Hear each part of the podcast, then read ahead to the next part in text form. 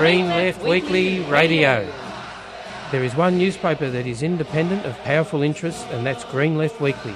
It's the people's voice, committed to human and civil rights, environmental sustainability, democracy, and equality. It presents ideas mainstream media won't. It's the leading source of local, national, and international news, analysis, and discussion and debate to strengthen the anti capitalist movements. It exposes the lies and distortions of the power brokers and helps us to better understand the world around us.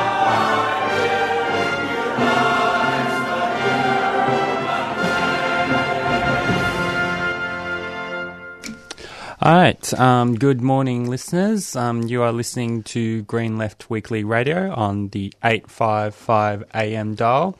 Um, um, in the um, in the studio today, we have me, Jacob, um, and we also have a new person today, Bree. Hi. Yeah, um, it's her first um, time being on the program, so she's just get, she'll probably help us out with um, talk discussing a bit of news um, in the program. Um, now, before I we start, I'd like to acknowledge um, that we're you know 3CR is being broadcast to you from the Wurundjeri uh, nation of the Kulin land, and you know that always was, always will be um, Aboriginal land, um, and that sovereignty was never ceded. Okay, um, before we um, kind of begin, um, I guess probably uh, to announce what's coming up, we have at least two interviews booked in for the program. Um, we have Bruce Hearn um, McKinnon, um, who is part of a, a band um, who's currently going to be in touring in October, going to be um, touring with a band um, about, you know, to do a, a tribute tour of to Woody Guthrie, who's uh, quite a well known radical folk singer. And um, so we'll be discussing with him the significance of you know Woody Guthrie for uh, you know radicals everywhere, and you know a bit more about his upcoming tour. Um, and then eight at eight ten a.m. Um, we'll be doing an interview with Sue Bolton um, about the recent um, Moreland Council um, developments. Um, there's been a big kind of it's been kind of in the media um, for the past day. Um, basically, the Moreland Council voted to, abolish um, Australia Day celebrations um, following um, the Dare, Darebin and the Yarra um, City of Yarra councils. Um, and of course, um, the racists and uh, the establishment media is not happy about it, uh, especially about uh, towards Sue Bolton's comments of comparing um, Australia Day to the Holocaust. Um, but we'll be um, we'll be talking to Sue Bolton in more detail about that. Um, I guess, um, uh, Bree, do you have any kind of highlight news that's been sh- to share? Um, yeah, in this week's Green Left Weekly, there's a really good article about um, the uh, uh, Adani um, lobbyist. Um, uh, Cameron Milner um, has apparently um, started lobbying for Adani with the Labor Party. Also, um, there was a recent summit that uh, set out a five point plan to counteract the five point plan um, put forward uh, by Adani. Um, by Yeah. Uh, well, I think um, I'm not sure. Always quickly, or just um, I guess on the um, Stop Adani summit, um, as the as it, um, as written kind of here. Just wait, sorry, let me quickly get it. Sorry, listeners. Yeah. So here it is. So um, basically, the the um, the kind of plan has really kind of set um, a kind of planning of our local week of training for local activists from September 16th to the 23rd in the Whitsunday um, region. Um, and probably the big thing to be aware of is the kind of big national day of action for the Stop Adani campaign on October the 7th. Um, in Sydney, this will involve a massive photo opportunity at 10 a.m. at the Bondi Beach, which, as Mark Gleason here writes in the latest Greek Weekly, um, it is planned that thousands of people will spell out a Stop Adani message, um, which will be photographed from the air. A similar action will take place in uh, in the- and of course, part of the um, going on from what Bree said about the five point plan. The five point plan will include stopping the NAIF loan, exposing Adani's shocking track record, um, growing the movement, solidarity with First Nations, and ending bipartisan support. Um, because yeah, one of the issues with uh, the Adani coal mine um, is that it has is not just supported by the Liberal government; um, it is also being receiving uh, massive support from the Queensland Labor government. And I guess one of the other issues is um, is basically that you know it's the money of it is coming out of our tax dollars. Um, now that's that's the I guess the kind of recent developments in um, the Stop Adani campaign. One thing to um, follow up is that there's likely when the coal mine is going to start um, when gets sorry when it um, starts being built, the activists are going to start organising to build a bit of a blockade um, to prevent the the thing from being built. But um, stay tuned to kind of further developments um, in that area. Now, one thing I kind of want, uh, one kind of headline news um, that's kind of been in the news a lot lately. This is something coming from Sydney. Um, but just recently, um, there was a, a two a two day uh, there was a day of strike action at the University of um, Sydney um, on the thirteenth of September.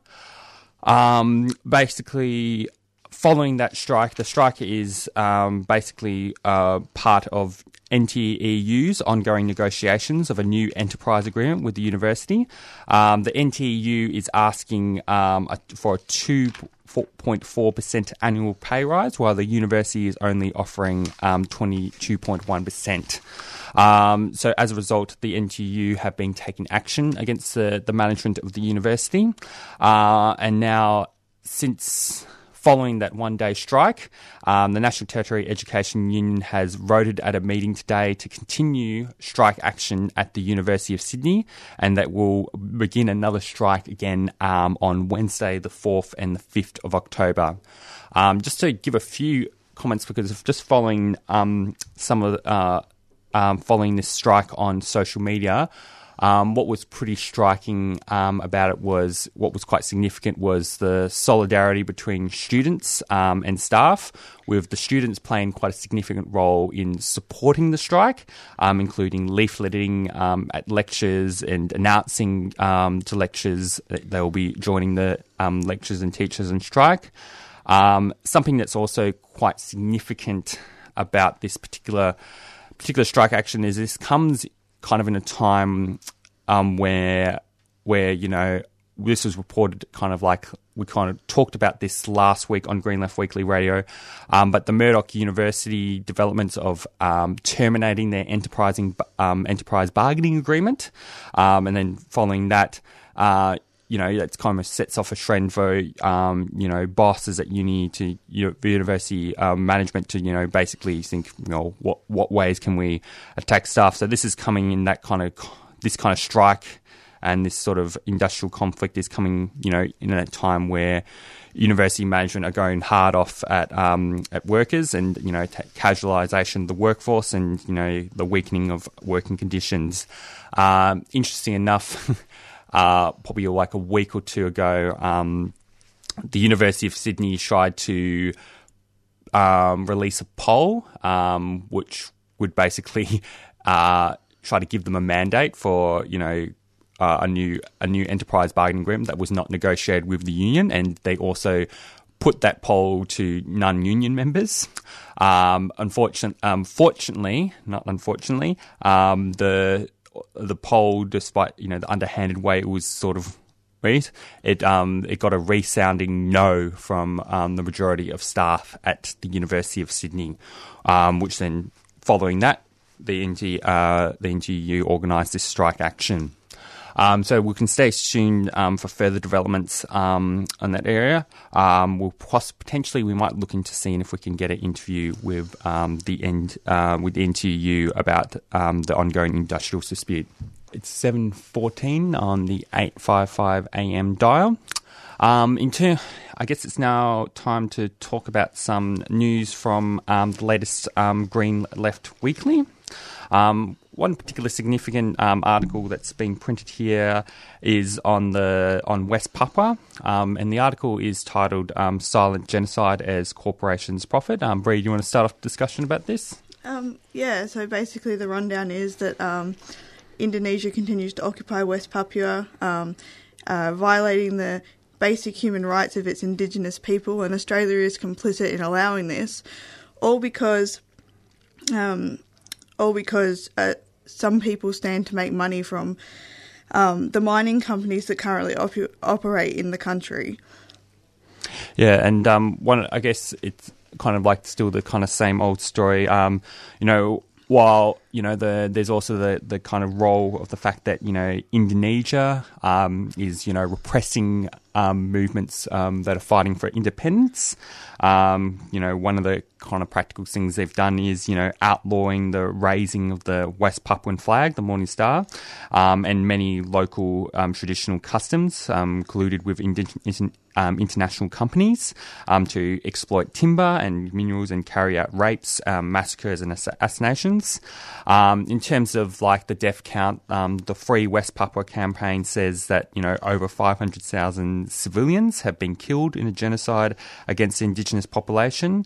Um, thousands more, you know, have been tortured, imprisoned, or disappeared after being detained, and of course, basic human rights such as freedom of speech are denied, and Papuans live in you know a constant constant state of fear and intimidation. Um, and it goes um, elaborating more about you know what Bree said about you know the uh, you know the role of corporations um, and the corporate kind of plunder. Um, the Indonesian occupation obviously is you know directly related to corporate interests. U.S. Um, company Freeport McMoRan operates the Grasberg mine in Papua, um, the largest gold mine and the world were the third largest copper mine in the world. Um, Freeport's third largest shareholder, Carl Icahn, happens to be a special advisor to you know Donald Trump. And of course, there's also you know the uh, Australians' com- complicit role in this. Um, you know, from the arrival of Papuan refugees in, in Australia in 2016, 2006 and the subsequent um, media attention about the occupation of the West Papua angered um, the um, Indonesian government, which temporarily withdrew its ambassador from Australia. However, you know, Australia had, was keen to keep good relations with in, Indonesia, and ex Prime Minister John Howard signed the Lombok Treaty, a joint agreement with the two countries. Uh, you know, one of the terms of this treaty is, you know, a non-interference into the uh, internal affairs of one another, effectively silencing silencing any acknowledgement by Australia of Indonesia's genocide of West Papuans. Since then, you know, Australia has accepted no refugees um, from from West Papua, as Amos um, told us in written in the article. Um, of course, there's also there's also the kind of the role of the, the military aid. Um, you know, Australia, Britain, um, and the US have intensively collided with in, in, colluded with Indonesia by training and funding its anti-terror police force um, known as Detachment 88, um, which tortures and kills Papuan activists. Um, Indonesian military personnel are trained on Australian campuses, costing Australian tax dollar payers millions of dollars. Um, furthermore, Kopassus um, Indonesian Special Forces military squ- squad is also trained in Australia. There are also numerous reports of their brutality, including the torture, mutilation, and beheading of West Papuans. Um, of course, you know, concluding here with the article, um, keen to profit from the neighbours' use of arms, last year the Australian government signed a collaboration agreement to develop a mine resistant armoured vehicle. Um, do you have any more further comments, Bree? Um, yeah, I'd just like to mention, um, of course, the mainstream media hasn't been covering this internationally, but um, I'd also like to point out but that in keeping with the oppressive regime, uh, journalists and human rights organisations are refused entry to the country. Um, so the mainstream media can't be entirely blamed uh, for the lack of coverage, but I do think there needs to be more attention drawn to this issue. All right, and so I guess um, just another kind of quick, I'll play a quick announcement. We can move on to another international news article. Um, just quick announcement. Like some food for thought? Tune in to Radical Philosophy with discussions on freedom, happiness, knowledge, evil, and rational argument. With words from Hawthorne, Tatman, Jenkins, Hutchinson, Hirsi Ali, and Plumwood. So tune in to 3CR Community Radio 855 on your AM dial on Thursday afternoon from 3:30 until 4 o'clock and let's get radical about philosophy.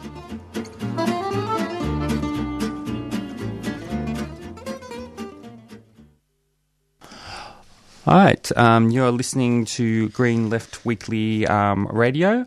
Um, on in terms of on the 855 AM dial. Um, we got some. This is another article on um, the um, from Coral Wynter on basically t- it's about Venezuela. U.S. Venezuelan activists uh, say is quoted here saying Trump will not be not secede in isolating Venezuela. Um, as the, the article here starts with a quote from uh, a long-time Venezuelan grassroots activist, a Venezuelan grassroots activist based in New York.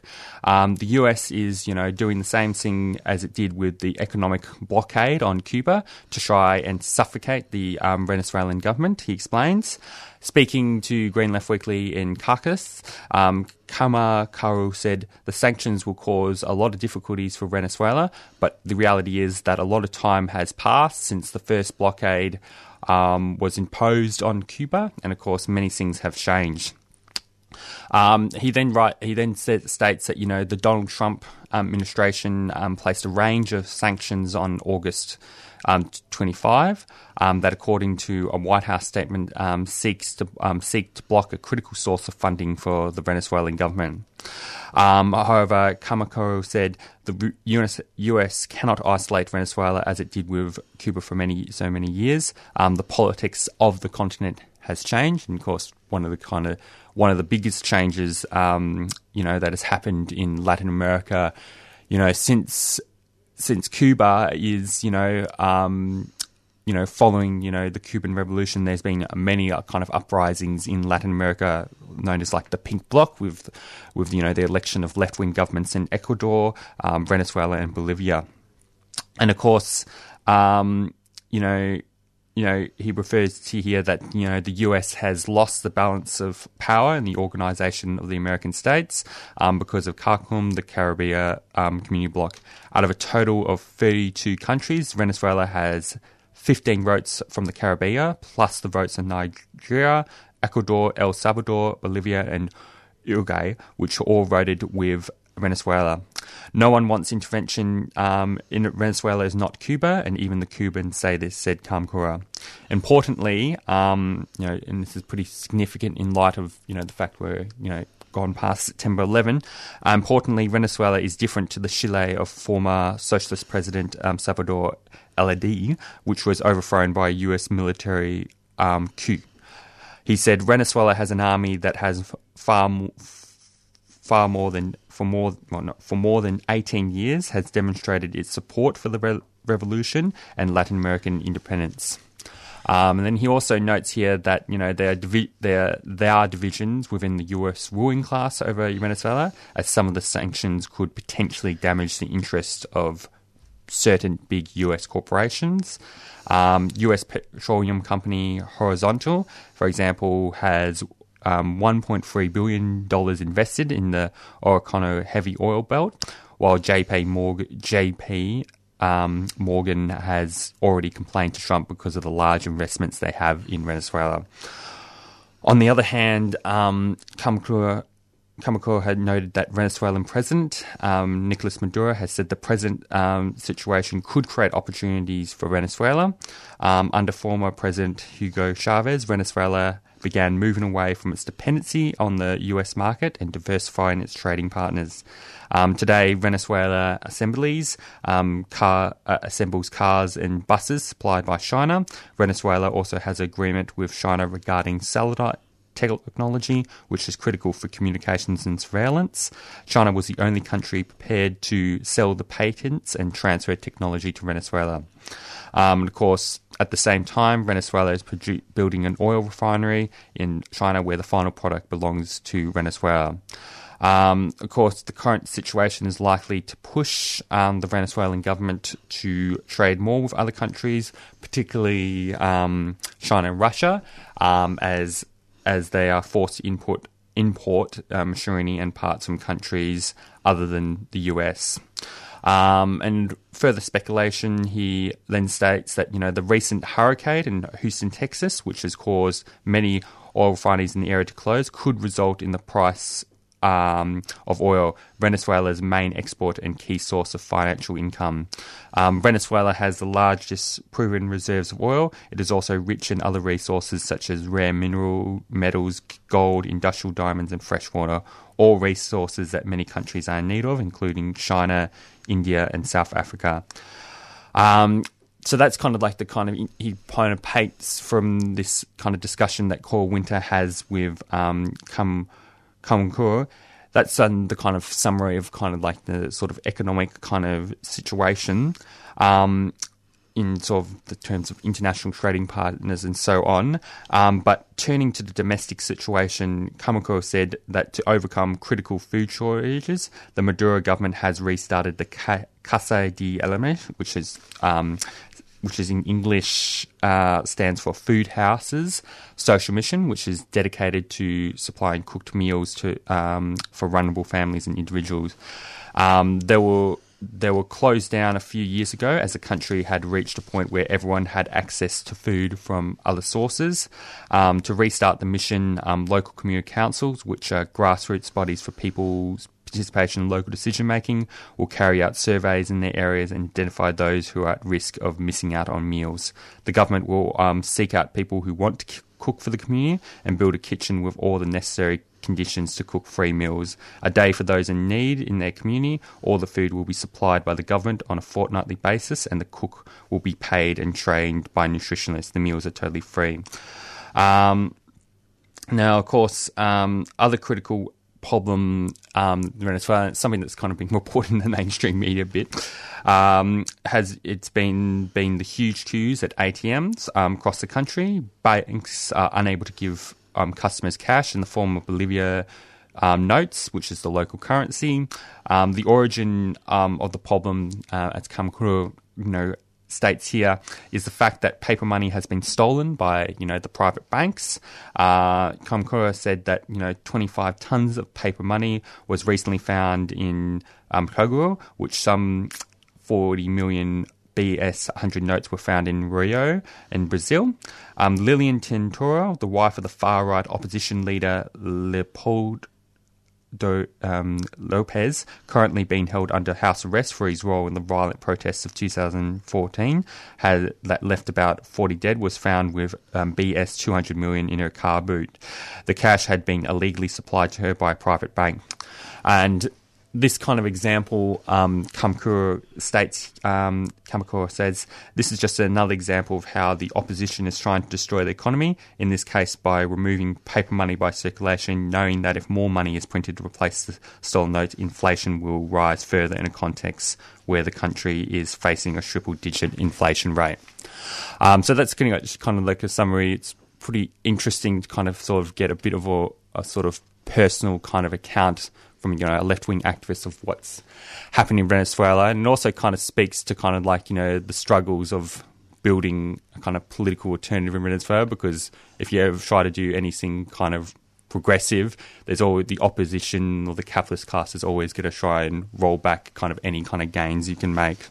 You have anything to comment there, Brie? Yeah, it, it goes to show that and no one is surprised by this, the Trump administration doesn't really uh, fully understand what's actually going on in Venezuela if they can think that just by um, uh, putting these sanctions on Venezuela that they're going to absolutely destroy Venezuela. It's it it might be bad for the economy, but um, Venezuela has certainly shown that they have the potential to be independent of the US.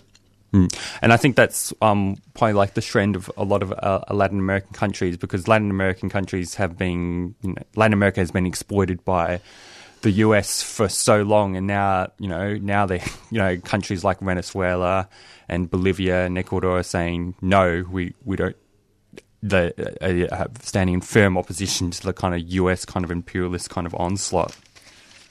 Um, and I guess now probably um, I'll play a quick announcement, but we can probably um, talk about what's ha- kind of the recent developments that are happening in Colombia, which unfortunately that's um, one Latin American country that is distinctively probably more right wing um, than some of the neighboring countries like Bolivia and Venezuela. So we're going to read, we'll probably read out some recent articles um, and developments that are happening um, in Colombia.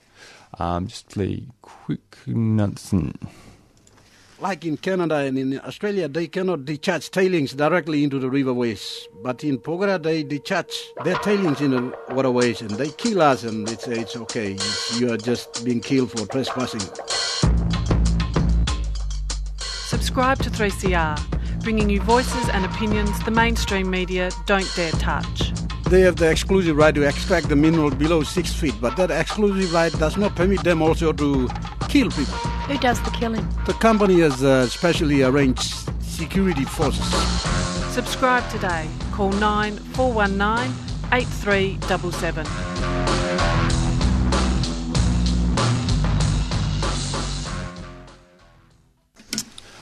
Right, um, you're listening to um, Green Left Weekly Radio. At um, it is 7:31 a.m. on the 855 a.m. dial. Um, now, I guess now that as we were kind of discussing before, we've been talking about um, politics in Venezuela. Um, I guess now it's time kind of to talk about. there's some a good a series of articles here on what's happening in Colombia, and basically this will be focusing on on um, basically to give a bit of background in Colombia. There's um, there's a, a, a, a, kind of revolutionary, uh, a communist army called the Revolutionary Armed Forces of Colombia, um, which you know has been kind of like in an armed struggle against the Colombian government for quite a while. Um, and you know, there've been this recent, there was this recent kind of um, referendum that passed, which basically meant um, um, that the government would not re- would not resume peace talks with their with their armed forces. Um, and now, since in the start of December, uh, not not December, I mean September. Um, uh, the FRARC has transformed itself into a political party. Um, this is written, that's the title of the article here, which has been reprinted from the Morning Star Online, um, that states, writes here that, you know, Colombia's um, Communist Army, the Revolutionary Armed Forces of Colombia, has relaunched itself as a political um, party on September the 1st. Uh, the 1st at a concert for reconciliation in police in Bolivar Square. Um, the guerrilla movement, which has fought one of the longest civil wars in history you, until agreeing to a ceasefire with the government last year, confirmed its new name um, the day before. Um, uh, before at the end of its five day congress. Um, it is now known as the Revolutionary Alternative Forces, the Common, which um, will allow to it to re- retain the FI FRARC acronym. Um, the um, a bit of history: the FRARC was formed in 1964 as the military wing of the Colombian Communist Party after rural communist strongholds came under attack by the military. Um, the former rebel group has maintained a strong presence in the jungle areas ever since, defending poor communities from violence by the government and right-wing paramilitaries. Um, the FRARC has announced um, that it will seek an electoral alliance with the Communist Party. The two organisations organisations formally separated in 1993 in the 2000 um, well, in 1993, but now they're going to be running together in the 2018 elections. Um, it takes heart from the Gallup poll released on August 31 that showed it was the least unpopular. It was the least less unpopular than any other political party, while 84% had a negative a view of it. 87% had a negative view of Colombia's other political parties. Um, the FARC's top leader, um, Rodrigo Londoño, better known as Timoshenko, insists that the group will not give up on its ideological foundations. Other leading member, Ivan Marquez, said, We don't want to break ties with our past. We have been and will continue to be a revolutionary organisation. Um, South American um, Bloc um, UNASUR's Secretary General and Ernesto Samper, who attended the FARC con- um, FARC Congress, said one of the main functions of the new party will be to lead a for the formation of a large progressive bloc for peace. Um, the FARC's transformation into a peaceful political party follows four years of tense negotiations in Havana, sponsored by the Cuban, Venezuelan, Chilean, and Norwegian governments. It signed a ceasefire with the Colombian president. Um, Manuel Santos last year and handed its weapons to the United Nations in June this year. Um, through the United States and European and European Union classified the group as a terrorist organisation. United Nations studies estimate that the FARC and rival left wing army, the National Liberation Army, only accounted for 12% of the deaths in the long civil war, with right wing paramilitary groups responsible for the 80%. Um, so that's kind of like kind of sets up uh, a develop, um, development in Colombian politics, which I think looks like it's getting going for because it's had because you know this sort of armed struggle has actually been going on for a while. Now they're going adopting, I guess, another approach um, to building um, the, the, left in um, Colombia. So it'll be interesting um, follow because yeah, one of the things about Colombia is it's ruled by a pretty fascistic kind of right wing government compared to say countries like Bolivia, Venezuela um, and Ecuador. Okay, you are listening um, to Green Left Weekly um, at the 855 AM dial. We'll just speak, um, sport, talking about politics um, in Colombia with um, the rise of the of the kind of shifting of the um, FARC Com- Communist Party. but now we're going to be talking about this is a kind of article on the back cover of the Green Left Weekly, um, you know, titled "No Support for U.S. Wars." Um, the the threat of, you know, Tony Iltis writes here. Um, the threat of nuclear annihilation is closer than any time since the end of the Cold War, as two heads of state use nuclear weapons as props in what looks like a fight between uh, two adolescent boys. Um, I guess the two people he's referring to is Donald Trump um, and uh, the North Korean uh, Kim Jong Un. Um, so, one of the kind of is um, one of the uh, one of the kind of things the points of the article is kind of like you know Australia how you know Australia is kind of being dragged in into this kind of you know war um, kind of you know this kind of conflict between between the United States and the North Korea, um, and of course um, it's right in here that um, let me think.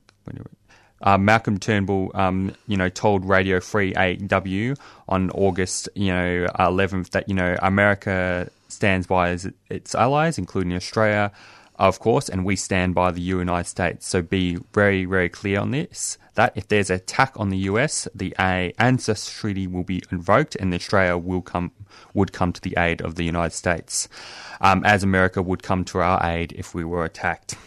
And of course, he was following this. You know, um, Malcolm Turnbull told you know um, Channel 9 that he was confident Trump was on the right path, but when Karl Stefanovic asked, Will we go to war? he replied, The risk of war is greater than it's been since the end of the um, Korean War. Um, and Tony Iltis here then writes a bit about the history of um, you know, about you know this this whole conflict. Um, you know, and he writes here since since the 1940s, Australian governments of both parties have been keen to promote Australia as a Washington's most loyal ally, regardless of the sanity of um, the incumbent US president. The policy is based on the premise that if Australia unquestionably follows the US into any war, um, the, US, um, the US, the world's most powerful imperialist state, will look after Australian capitalist global interests. Um, this policy has led to Australia's involvement in numerous wars, um, from you know Korea in the 1950s, Vietnam in um, the 60s and 70s to more recent conflicts in Iraq, Afghanistan, and Syria. This policy has allowed um, Australian mining companies to operate across the globe from the Democratic Republic um, of Congo to Romania. Romania and Chile, making huge profits at the horrific cost of the environment um, and workers and local communities. Um, the devastation wrought by the Korean War is the reason for, you know, the North Koreans' xenophobic paranoia. Um, because you know the media generally likes to portray Kim Jong Un as a mad, as kind of like you know this crazy madman, but the but the provides no further explanation for North Korea's um, nuclear program. The fact that Iran and continues to suffer sanctions despite abandoning its nuclear weapons program, and Iraq was invaded after getting rid of its weapons of mass destruction, points to some kind of rationality to North Korea's approach, as Tony writes here. It also points to the grotesque um, hypocrisy hypocrisy on the part of the West, the largest nuclear power, declaring that it is unacceptable for other countries to have nuclear weapons. North Korea was not responsible for the atomic bombing of Hiroshima and Nagasaki, and it has not used the population of any Pacific Island nations as gunny pigs in nuclear tests. On July 8th, when the UN UN General Assembly supported a resolution to ban nuclear weapons, Australia joined the nuclear powers in boycotting the session. On July 21st, Trump announced an escalation of the US president in Afghanistan, attempting to portray his policy as distinct from his predecessors. He said the US's role in Afghanistan would now be killing terrorists, not nation building. This does not, however, signify a change in US policy in Afghanistan since. Um, since 2001 has meant destruction of the country and fueled terrorism. Um, following Trump's announcement, uh, Australian ministers suggested they respond favourably to any US call for more Australian troops in Afghanistan. In May, Australia raised its troop numbers in Afghanistan to 300. Um, meanwhile, leaks um, by whistleblowers to the ABC in July and ongoing inquiry have revealed that Australia Special Forces in Afghanistan have been responsible for human rights abuses. Yeah. Do you have any kind of things to add, Breed, to this? Um, yeah, I just think it speaks volumes that the article mentions that in a situation where Russia's belligerent President Vladimir Putin is able to play the role of a le- level headed voice of sanity, Western countries are distan- dis- distancing themselves from President Trump. Um, I just think uh, post Cold War, the kind of general um, theme in Western countries has been that um, Russia is um, not to be trusted. I think at this point where Putin is um, um, uh, emerging as uh, the sane one in this conflict, this really um, points to um, the devastating state of politics with Trump in charge. Mm. I, I, think one one of the more one more interesting things is. Um, I mean, not that I support Hillary Clinton because Hillary Clinton is just as much as a warmonger, but people were people were there were some people that were arguing that Trump would be better than Hillary Clinton on the basis that he wouldn't go to wars because but no clearly the recent developments show that no he's just as mad and probably much more irrational than say than say Hillary Clinton. Um, and it's pretty you know we're kind of in a bit of a, a freaky time when you know there's a possibility of a kind of you know nuclear you know, a, a potential, you know, Cold War between, you know, North Korea and United States. And of course, the media is always keen to portray North Korea as like the bully when it's actually, you know, it's the United States, the one that has the massive nuclear ar- arsenal and, and so on. Um, now, okay, so, um, I'll play a quick, I'll play a quick um, announcement and then we'll get on to our first interview for the program. You got to remember, NAIDOC's a special day for us, fellas. That's a reminder who we are. Every year for NAIDOC Week, 3CR Community Radio gives voice to our Indigenous brothers and sisters through Beyond the Bars, Australia's only live prison broadcast. I am a black, black man. NAIDOC means a lot to me. It's um, about identity and also about past and present. NAIDOC means a lot to me, for my family and my people. And the people forgetting about our rights. You can access audio from current and past Beyond the Bars broadcasts via the 3CR website. Go to 3cr.org.au forward slash beyond the bars and either listen to or download audio from Australia's only live prison broadcasts. Happy NAIDOC! we will not negotiate with minor state native title government or anyone on, on our culture, on, on our land. You know, if people say, oh, you're going to finish up with nothing, well then so be it. but at least our hearts will tell us that we did not sell out our country and our culture and heritage for a few scungy dollars. Subscribe to 3CR so that your dollars support Indigenous voices and the struggle for land justice. For Aboriginal people, the greatest grief of all is seeing the country destroyed. Okay, sorry for that, um, listeners. This is a bit of issue of getting the phone number. Um, so on the line, um, we have um, Bruce Hearn, um, who I think is he's part of a band called um, the Strange Tenants, um, and he has gathered some of uh, Melbourne slash Australia's best folk musicians to come together to form the Machinists um, to give new life to the songs of legendary balladeer. Um, Woody Guthrie, um, and of course, given the state of the world with rising racism, intolerance, violence, and warmongering, the time has come to you know rediscover and celebrate the power, humanity, and social justice messages of Woody Guthrie. Um, remember, you know, if not for Guff- Woody, there would be no Bob Dylan. So, um, good morning, Bruce. Good morning, Bruce. Yeah, can you hear me? Yeah, I can hear you now. I've um, forgot to press the button. This hasn't been um, the most well-run program today. Um, but yeah, right. um, did you hear my first question? Yeah, yeah, I did. Look, um, I, I, I think I did. Yeah, look, um, it's um, it's it, it's the 50th anniversary actually this year, this October, of the death of Woody Guthrie, which is was the impetus for me putting together this project and um, organising these concerts and um, recording an album, etc. So it's um, yeah, um, really, it's a really important time. And as you said, given the state of the world, you know, which is pretty sorry at the moment with rising you know, sort of fascism and xenophobia around the world and unemployment and inequality. They're all the things that Woody was seeing about, you know, in the 30s and 40s. So um, it's a good to uh, remind people that um, you know, through through song and through music uh, of the of, of these issues. Yeah, can, what can you tell us more about you know the history of kind of like you know and the significance of Woody Guthrie's music, especially since potentially a lot of our listeners might not have you know ever listened to Yeah. him before. Yeah, well, it's a lot. It's a long while ago, isn't it? Yeah.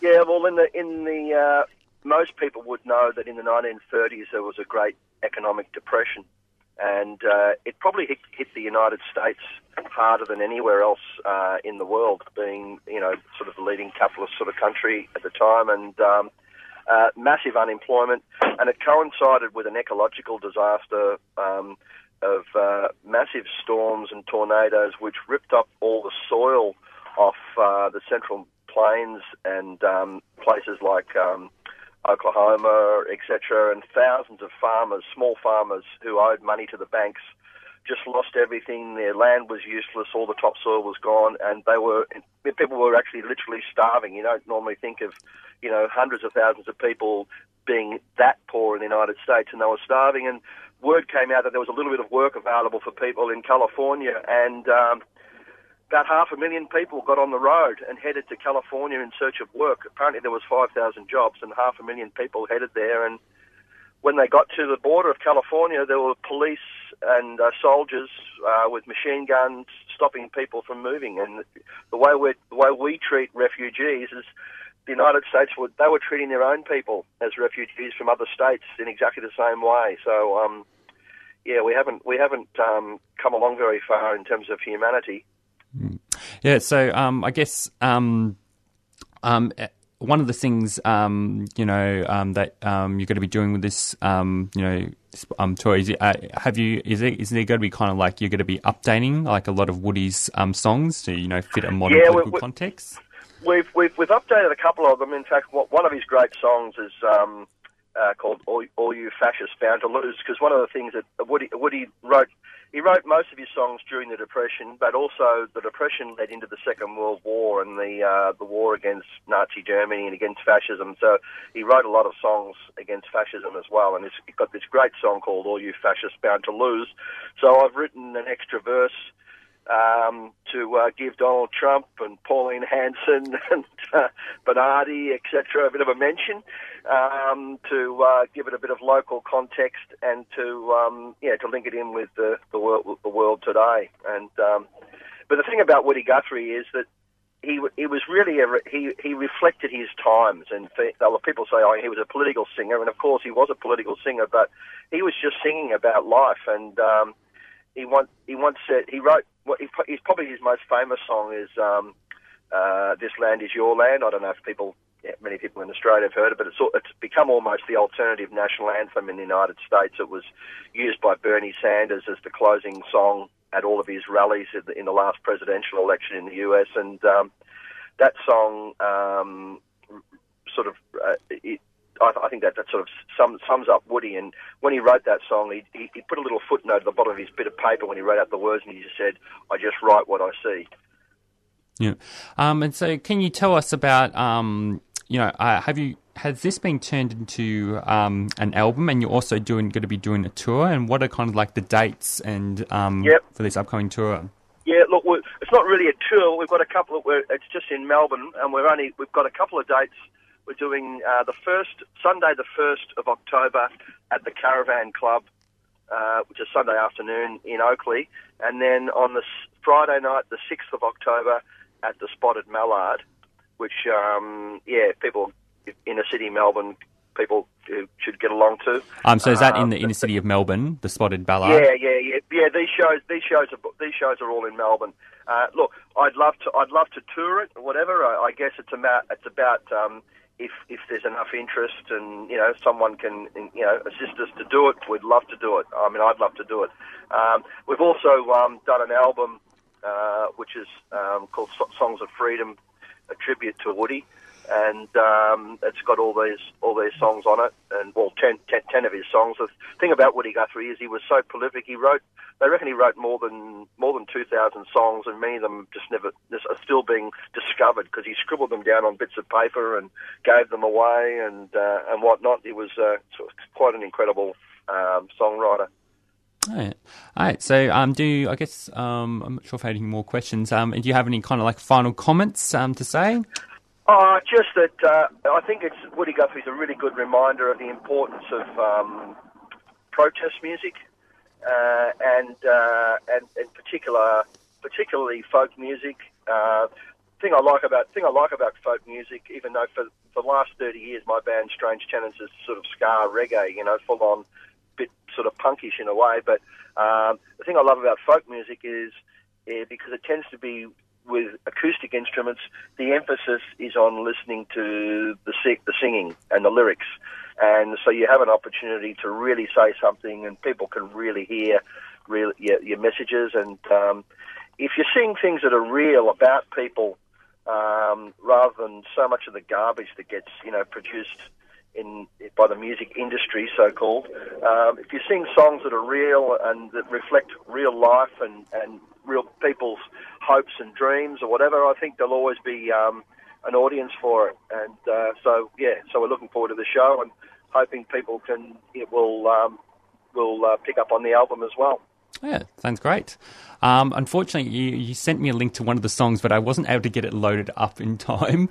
Um, That's all right, But I'll definitely we'll definitely play um, play it next week, and we'll also continue um, to promote um, the shows you're playing. You know, we can put um, we can put those dates um, in the Green Left Weekly activist calendar, um, so they can give you sent off. Right. Um, So yeah, um, Ray, thanks for, for being on the show, and um, yeah, I'll, hopefully I could make one of your, your shows in the future. Yeah, look, that'd be that'd be great, and it, would be great to see some, you know, quite a few sort of, you know, left lefties at the show because I want people to be singing along with them. So um, people who, who are politically um, inspired will, I think, will get more out of the show than anyone probably. So um, yeah, and you can find the, the album and everything is up is up on Spotify and iTunes and all that, so you can find it. You can find it there too. All right, thank you very much. No worries, mate. Thanks for having me. Right, bye. Cheers. All right, um, you're listening to Green Left um, Weekly Radio. Um, it is 8 a.m. Um, and now it will be time to do for the activist calendar. Um, so tonight um, there will be a apparently there is going to be a film night and forum about Chile, um, 44 years, um, you know, commemorating the kind of events of September 11 and you know remembering them. Um, they'll be at 6:30 p.m. at the Trades Hall, um, which is entry by La- Lygon Street in the car park, and it's hosted by Lasnet. On Saturday, September the 16th, um, there's going to be a number of um, interesting events. There'll be a public meeting on um, First Nations and refugee solidarity panel discussion with aims to critically address the current and historical treatment of Aboriginal and Torres Strait Islander people and refugees. Um, that will be at 2 pm um, at the Village Roadshow Theatre, which is at the State Library at 179 Latrobe Street. Unfortunately, I don't know why I announced this event because I actually think it's pretty much sold out, um, but it is happening. So yeah. Um, there'll be a film screening um, guarding the Galilee. Now, this is an event that isn't sold out. Um, so, this is organised by Stop Adani Melbourne. Um, so, they're going to be screening um, the documentary Guarding the Galilee, which has been screened quite a number of times. And I think we've probably announced this particular film screening over almost 10 times over the course of the program because there's always local film screenings and that. But if you haven't seen it, um, there'll be a chance to see it at the Federation Square at 6:30 p.m. On Saturday, September the 16th. Um, on Sunday, um, September the 17th, um, there'll be um, Political Asylum, um, which will be an hour of um, political comedy from Toby and Matthew Halligan and Matthew Kennedy. they'll be at 5.30 p.m. at the Brunswick Green, which is in Brunswick on Sydney Road. Just so, just search Brunswick Green on Google. Um, so on Sunday, there'll be a rally from Charlottesville to Melbourne, um, basically uh, anti-fascist demonstration. Um, because basically a group of far right groups, together with known fascists, have called a demonstration, um, and we'll, there's going to be a counter protest organised. So that's happening at 11:30 a.m. Um, at the State Library.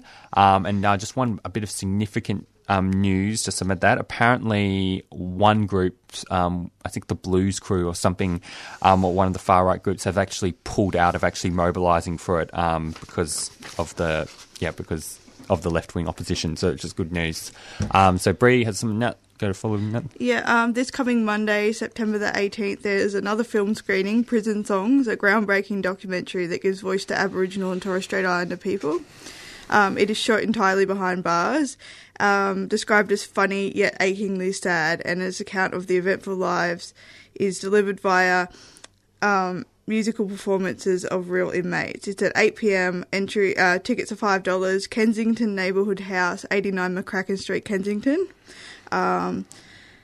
Uh, Tuesday, September 19th, forum, uh, the story behind the marriage equality campaign. Uh, speaker Farida Iqbal, uh, long-time LGBTI campaigner, um, has she's been involved in the campaign since its inception in 2004. Um, that will be really good. Uh, it's held at 1 pm at Victoria University Footscray Park campus, room C502B, um, and hosted by Victoria University Socialist Alliance. Um, details via Facebook. Uh, Thursday, September 21, Comedy Gala Australia Says Yes, 8 pm, Athenaeum Theatre, Collins Street in the city. Um, bookings via Facebook. Um, Saturday, September 23, book reading, Dem, Dem Efficatus. Sorry, I didn't say that right, I know. Um, the author reads from his new novel, which is loosely based on the real life occupation of a skyscraper in Caracas, Venezuela. 3 pm, New International Bookshop, Trades Hall Basement, 54 Victoria Street, Carlton South. Um, and on September 25th, there's another film screening of Guarding the Galilee. Um, come along to this screening of the acclaimed documentary uh, on the proposed Adani coal mine. Um, 2 p.m. 14, uh, 14 Ivanhoe Parade, Ivanhoe. Yeah. All right, so it's the page of announcements done.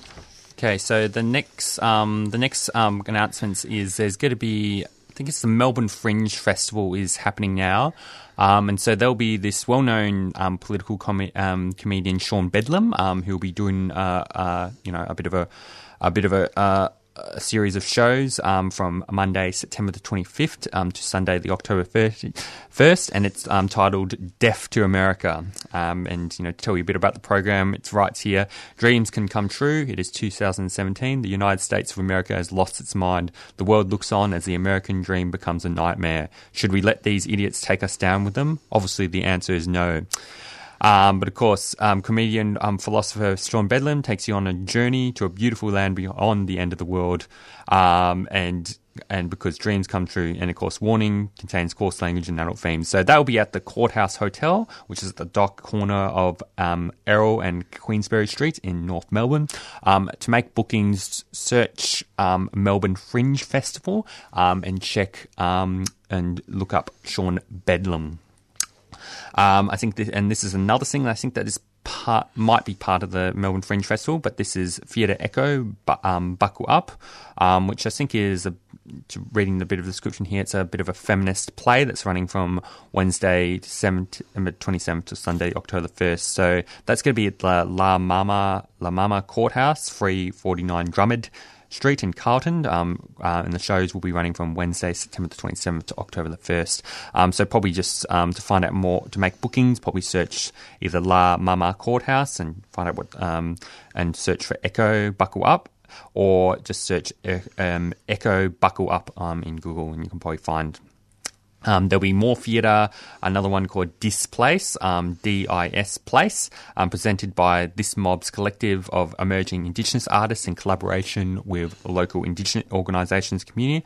This Place is a series of live art performances and events travelling between locations along, along Gertrude Street. The event will engage the community, critiquing the ongoing gentrification of Fitzroy and um, allowing the movement of black bodies to find this place. Um, that's at the Koori Club at um, 43 Gertrude Street in Fitzroy, and you can po- potentially make, and you can probably make bookings by searching um, searching this place. Um, on Sunday, October the 1st, um, there'll be another mass rally. Um, um yes for Melbourne, mobilised for marriage equality. Record breaking numbers of people have taken to the streets to show their support for the Yes campaign in the marriage equality postal survey. We need to keep up this momentum to make sure every equality supporter remain, remembers to send in their survey and encourages everyone they know to do the same. Key to this is keeping up the mass, mass demonstrations in favour of the yes vote. So that's going to be at 1 pm at the State Library. Um, there'll be a film screening, um, Battle of the Sexes, which we announced earlier in the program. Um, the story of Billie Jean's victory um, over Bobby Riggs in their famous te- tennis match. Um, they'll be at 6:30 p.m. at the Palace Westgarth Cinemas, at, which is at 89 High Street in Northcote, and you can make bookings by phoning um, zero three nine four one nine eight three seven seven during business hours. Um, there'll be a forum on October the fifth. Um, forum Syrian conflict. Who should the left support? We're panel speakers. They'll be at seven pm at the New International Bookshop at Trades Hall Basement. Um, on Sunday, there'll be a rally for refugees and offshore processing and mandatory detention. Bring them here, let them stay. 2 pm at the State Library. Um, I'll just quickly give this. Bree will finish off the last few announcements while I get the next um, interview ready. Um, Wednesday, October 18, uh, there's a rally to defend and extend public housing at 2 pm on the Parliament steps in Spring Street in the city. Um, hosted by Defend and Extend Public Housing via Facebook. Uh, Saturday, October 21, Walk Together 2017, 11am, State Library um, on Swanston Street in the city. Details also via Facebook. Um, Friday, October 20 to Sunday, October 22, there's a deep ecology workshop conducted by John Seed, um, Camp Eureka 100 Tarango Road, Yarra Junction, um, hosted by the Rainforest Information Centre. Um, Saturday, November 5, um, there's a seminar on Northern Syria's feminist revolution um, from 10am to 7pm, um, Victoria University City Campus, 300 Flinders Street in the city, organised by the Kurdish Democratic Community Centre, Kurdish Women's League, and Australians for Kurdistan.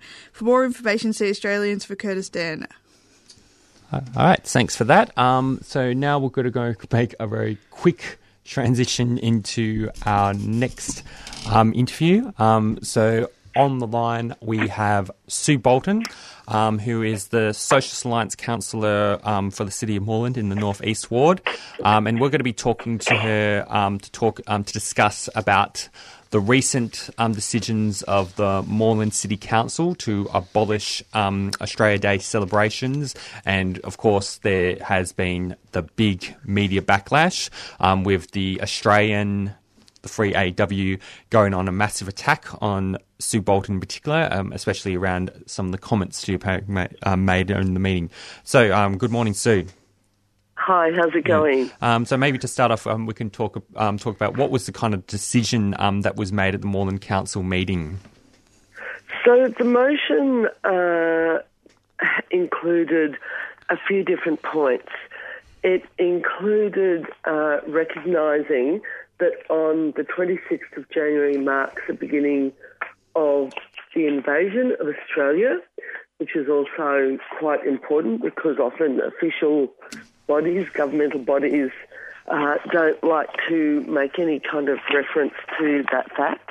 Um, it also included acknowledging that Aboriginal and Torres Strait Islanders never ceded sovereignty.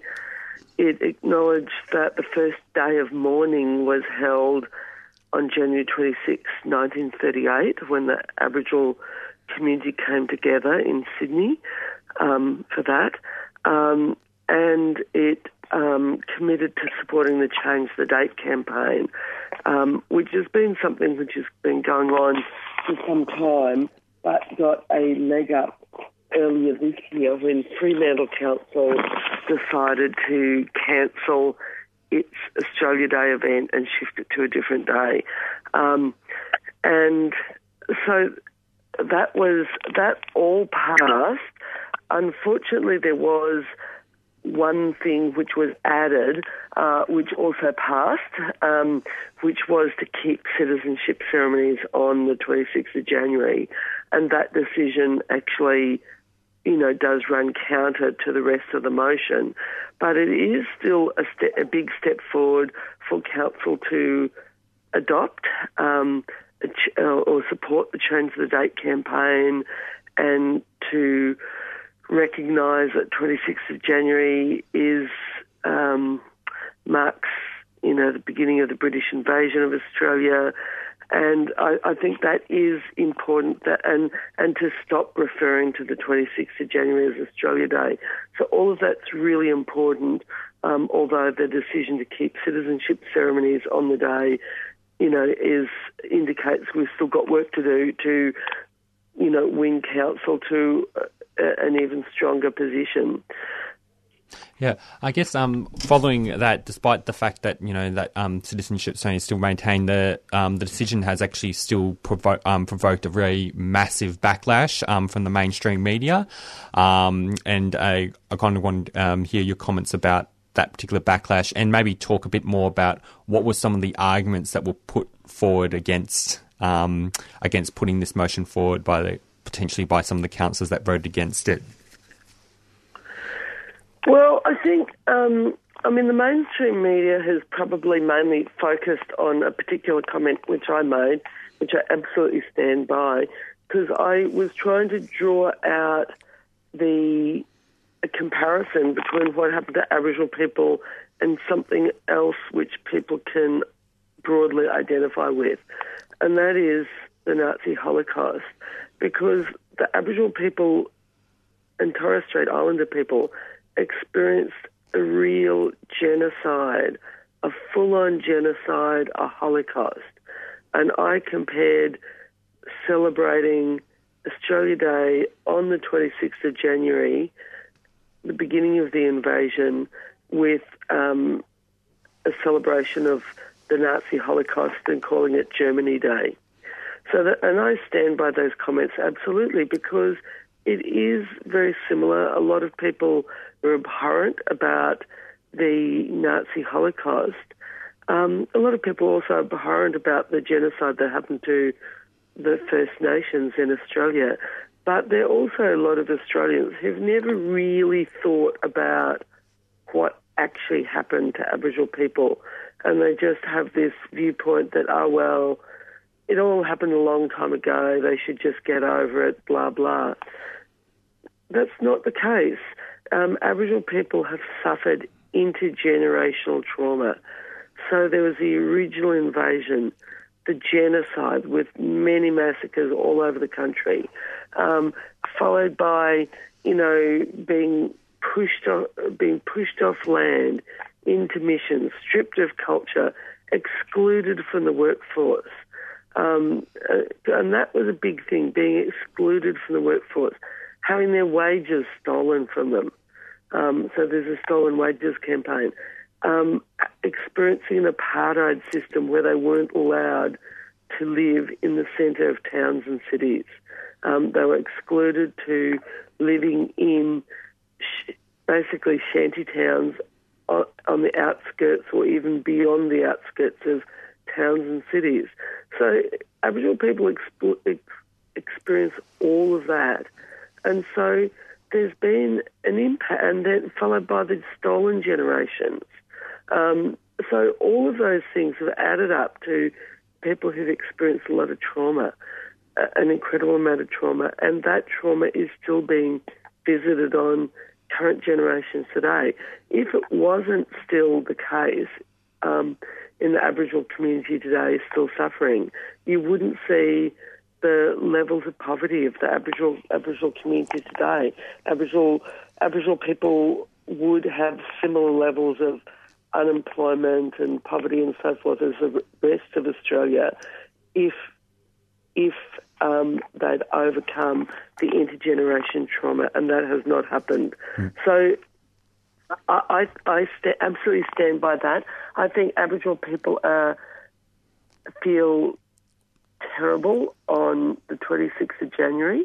Um, there's a lot of a huge amount of sadness in the Aboriginal community, and I think it's really outrageous that governments ask Aboriginal people to do welcomes to country on that day of all days. Mm. Well, it's um, it's sort of like there was um, th- there was this one time this uh, kind of Australian comedian around time I don't know, forgot his, I forgot her name, but she made this kind of comparison that you know basically um, you know celebrating Australia Day um, is sort of like it's like you know like imagine you you're in a share house and you know yeah living with um, friends and your friends want to hold a party on a day where your mother died but they don't. Um, you say no, can we not do it on that day? And they still insist on you know holding day for like for that kind of everyday example. Um, that is like exactly you know what kind of like you know celebrating Australia Day re- represents. And I guess another one thing I want to take up is. Um, one of the kind of arguments that comes from the right wing, um, and this is they've applied it to when to any kind of decision, um, any kind of left wing or progressive move that the council's made, and this applies to the Darebin, um, the Steve Yarra, who've also, um, who you know, who also have also abolished Australia Day celebrations. That oh, you know, councils shouldn't make a stand on social justice issues like this because all councils should deal um, do is um, deal with rates, roads, and rubbish. And I would like to hear, you know, Sue, what is your kind of response um, to that kind of right wing kind of argument? Well, it's pretty ridiculous because even right wing councillors don't stick to roads, rates, and rubbish. They raise plenty of right wing ideas on council, and council is about um, both taking decisions about what it can do itself, but it's also about all sorts of other things beyond roads, rates, and rubbish. Um, you know, I mean, it's involved. Councils are involved in, um, and in fact, even one council on the night raised the argument that even with the issues of roads, rates, and rubbish, council doesn't totally control what happens in these areas. So later on that night uh, of the council meeting, um, I was uh, moving a motion around pedestrian safety on a particular street in Moreland. Moreland doesn't control that particular road. It's a road that's controlled by Vic Roads. So all Moreland can do is advocate on behalf of its citizens. So even with the so-called roads, rates and rubbish, um, Moreland doesn't have control of all of those decisions. Other levels of government and private enterprise have an impact on or control some of what happens with those things. So council plays a role in advocating for the community, but in reality, most pe- most um, councillors or federal government or whatever who, put that forward is they just don't want councils to adopt positions or advocate positions which run counter to their positions. So if they're, you know, I mean, you could say all of the Anzac Day celebrations that happen all over Australia are nothing to do with roads, roads, and rubbish, but all sorts of right-wing councils who, or councillors who go on and on about, you know, um, councils should stick to roads, rates, and rubbish, get involved in those celebrations every year. Um, they get, they advocate all sorts of things about you know, commemorating World War One battles or this or that. So it's just really an argument that they use whenever councils adopt a position that's um, a progressive position. They tend not to um, use it when councils adopt right wing or reactionary positions. And, you know, those councils themselves you know, later on in the same night, I put forward a motion which you would think is very much involved with um, council business um, about a contaminated site in Fawkner where Agent Orange was produced in the 60s and 70s to the great detriment of the community.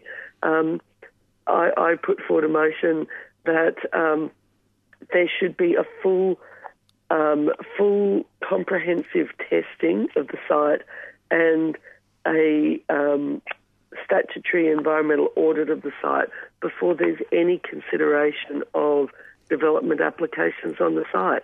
I couldn't get a seconder for that motion, which is quite shameful.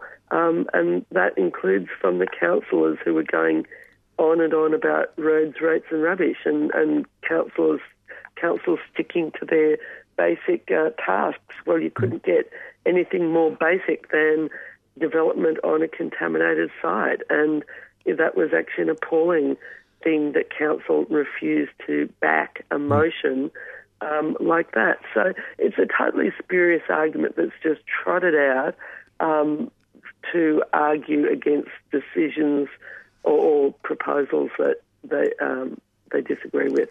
I guess another, I guess something I want to discuss um, with the limited time we have is, um, you know, following um, how Moreland Council has become like the third um, council following the Yarra Council and the Darebin Council in abolishing Australia Day celebrations. But there's something a bit more insidious uh, that I um, that I think needs to be um, discussed more openly is um, what you know, this kind of right wing reaction um, from you know the, um, the, the Australian government in response to these councils making this kind of stand on Australian Day.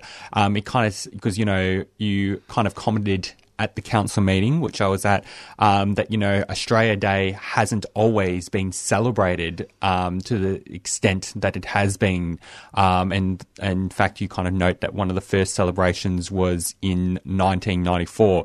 Um, it sounds like like with Anzac Day, there's a kind of very deliberate push by the right wing, you know, to prop up these um, these days as something being more significant um, as what they are, you know, obviously to rile nationalism. And I wanted to kind of see and the ensuing backlash and the fact that the Turnbull government is willing to bully lo- local councils um, f- um, uh, from preventing them from holding citizenship ceremonies for making this decision, um, you know, says something about the kind of deliberate kind of agenda um, of the Australian government um, about around this day. And I would like to see a bit of a comment on that.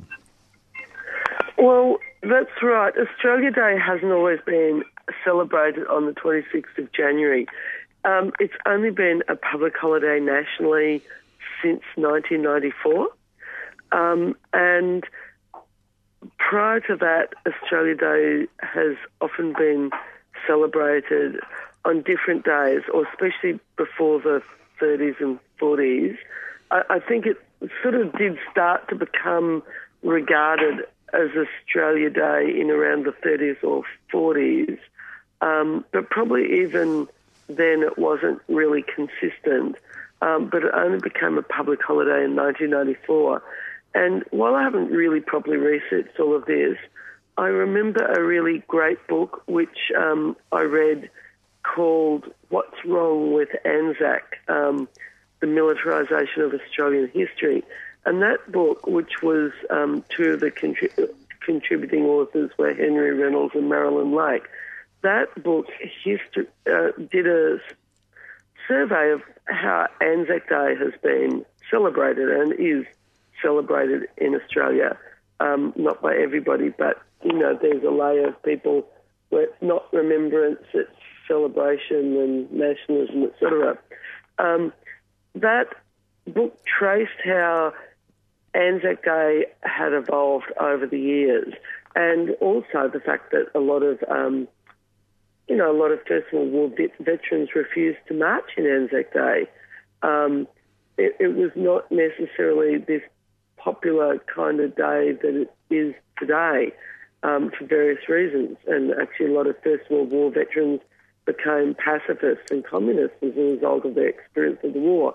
But the um, but basically, it seems that the history of what happened to Anzac Day was that after the massive 1988 bicentenary or protest by Aboriginal community and their supporters in Sydney in 1988, where 100,000 people protested um, the bicentenary um, on the 26th of January. Um, they realised this is a Hawke Keating Labor government. They realised that they probably could never really make Australia Day, you know, the 26th of January, a really um, big Australia Day. So they then started to really pump up Anzac Day. So Bob Hawke was the first Prime Minister who ever went to Gallipoli on Anzac Day. I hadn't actually realised that before. And then they nudged the RSL out of the road and started organising Anzac Day through the Department of Veterans Affairs and gave massive funding to the Department of Veterans Affairs.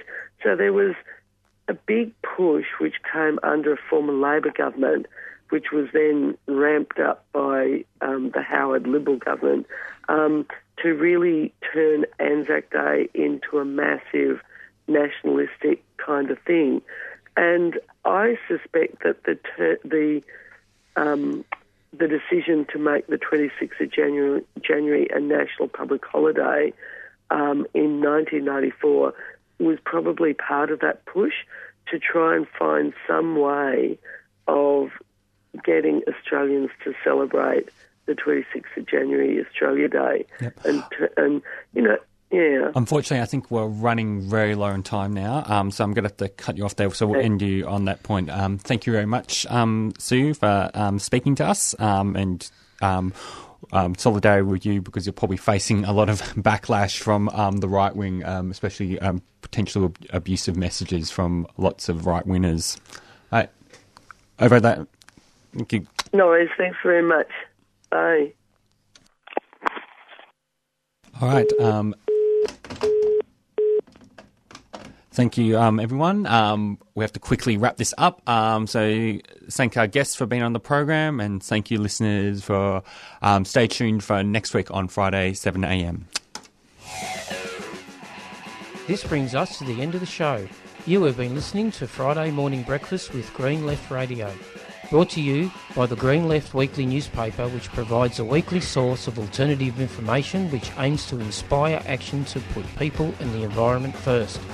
If you would like to subscribe to the newspaper and get it delivered to your door, you can do so by visiting the website at greenleft.org.au or call 1800 634 206. For new subscribers, it is only $10 for the first six issues. Repeats of the show and interviews are podcasts on our homepage on the 3CR website. Thank you for listening. You are tuned into 3CR Community Radio, 855 digital on the AM dial and streaming live on 3cr.org.au.